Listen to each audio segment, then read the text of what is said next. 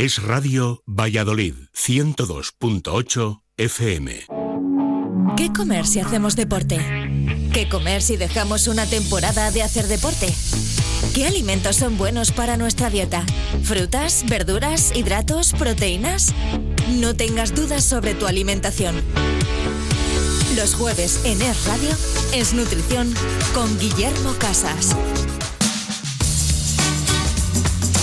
Bueno, ya decimos que este no es un programa, los jueves es un lujo al alcance de todos los oyentes de e Radio. Guilla, ¿cómo estás? Muy buenas tardes, muy bien. Aquí un jueves más. Y para hablar también de temas bicicleteros. Sí, vamos a lanzar un poquito ciclismo, biomecánica, eh, potenciómetros, vatios, con eh, al final lo que a mí me, me, concierne más, que es un poco la alimentación y cómo nutrirnos, cómo alimentarnos para eh, me voy a focalizar un poquito en a lo mejor eh, ciclistas amateur, eh, pero mm, no amateur globero a nivel recreacional, sino aquellos ciclistas que a lo mejor busquen un poquito más de interés por el tema y mejorar incluso un, pelín el rendimiento.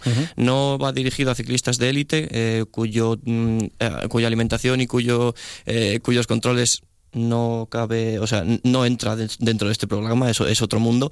Vamos a hablar un poquito de ese ciclista que quiere mejorar o que intenta mejorar un poquito su, su rendimiento a través de, en este caso, la alimentación. Vamos a comentar tres factores de primeras, tres factores que son limitantes en el rendimiento del ciclista a nivel de alimentación, eh, como son la composición corporal, las demandas energéticas y la hidratación. Y luego veremos al final un pequeño ejemplo de alimentación para lo que es la carrera o un entrenamiento de fin de semana. Pues Empezamos con el primer punto, la composición corporal, y como enlazamos con, lo que estaba hablando Sergio, eh, en cuanto a potenciómetros, vatios, al final esta es la mejor forma de medir eh, si nosotros estamos progresando en cuanto a rendimiento en un entrenamiento de ciclismo o en una, en una competición. Acorde a esto, va muy relacionado en tema de nutrición el peso y la composición corporal del ciclista. Si nosotros nos ponemos a valorar el peso de los ciclistas, eh, vamos a observar que son personas extremadamente delgadas, con un peso extremadamente bajo, lo cual no quiere decir que no sean eh, atletas y que no tengan una masa muscular predominante eh, y sean unas mm, personas catalogadas como eh, meso, ectomesomorfas, ¿no? Ectomorfia como componente de delgadez, mesomorfia como componente de la masa muscular.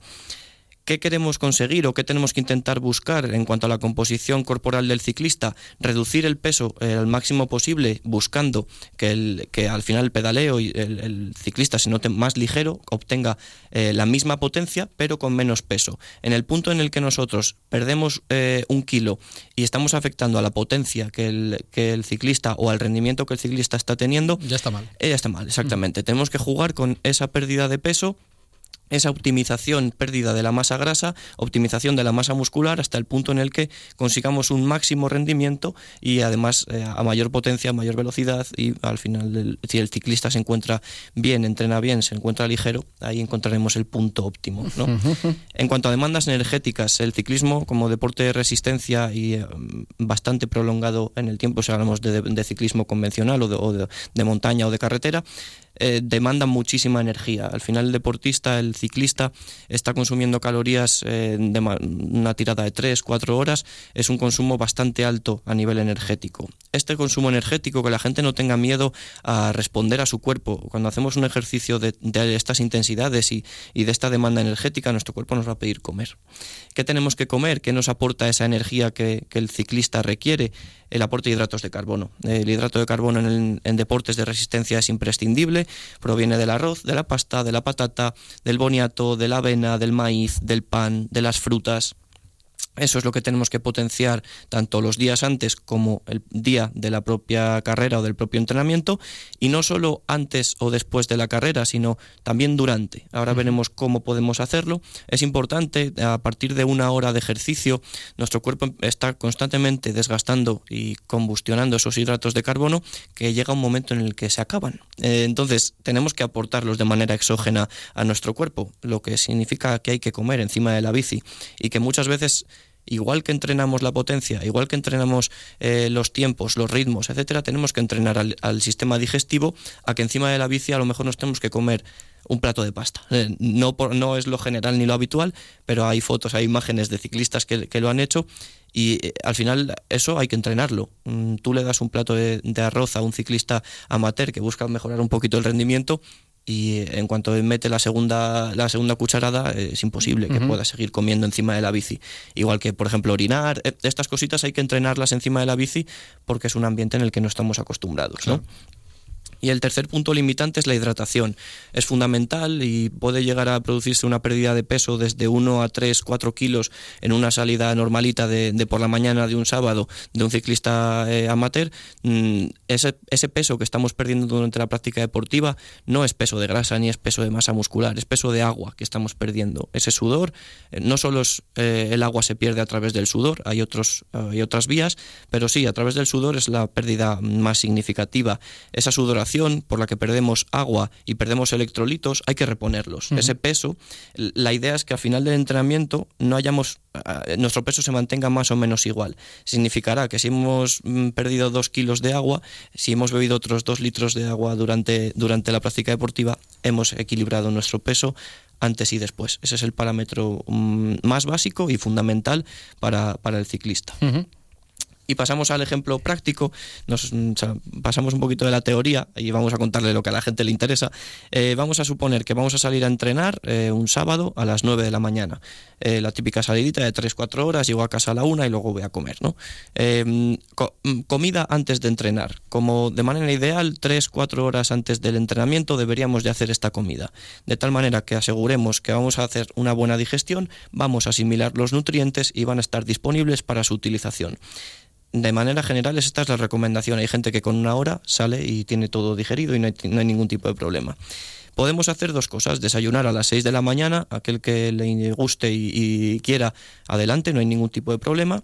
Como ejemplo de desayuno, un café, un bol de yogur natural con copos de avena, con miel, arándanos y aparte una tostada de pan con mermelada y un plátano un eh, desayuno completamente eh, rico en hidratos de carbono que nos aportará energía inmediata para poder luego ir a, a entrenar.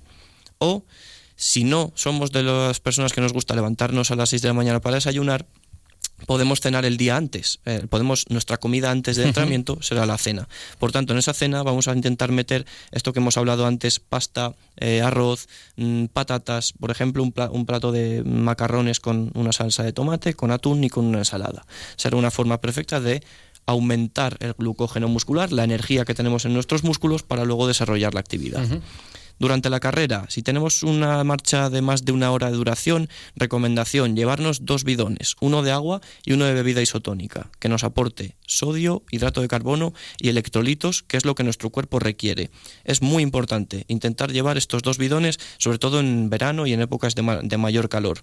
Y como aportes de hidrato de carbono, cada hora más o menos tenemos que intentar comer algo. Medio plátano, tres, cuatro dátiles, un trocito de membrillo, medio sándwich de mermelada de frutas incluso si bueno, eh, alguien se quiere meter en este mundillo, algún gel o alguna barrita de cereales.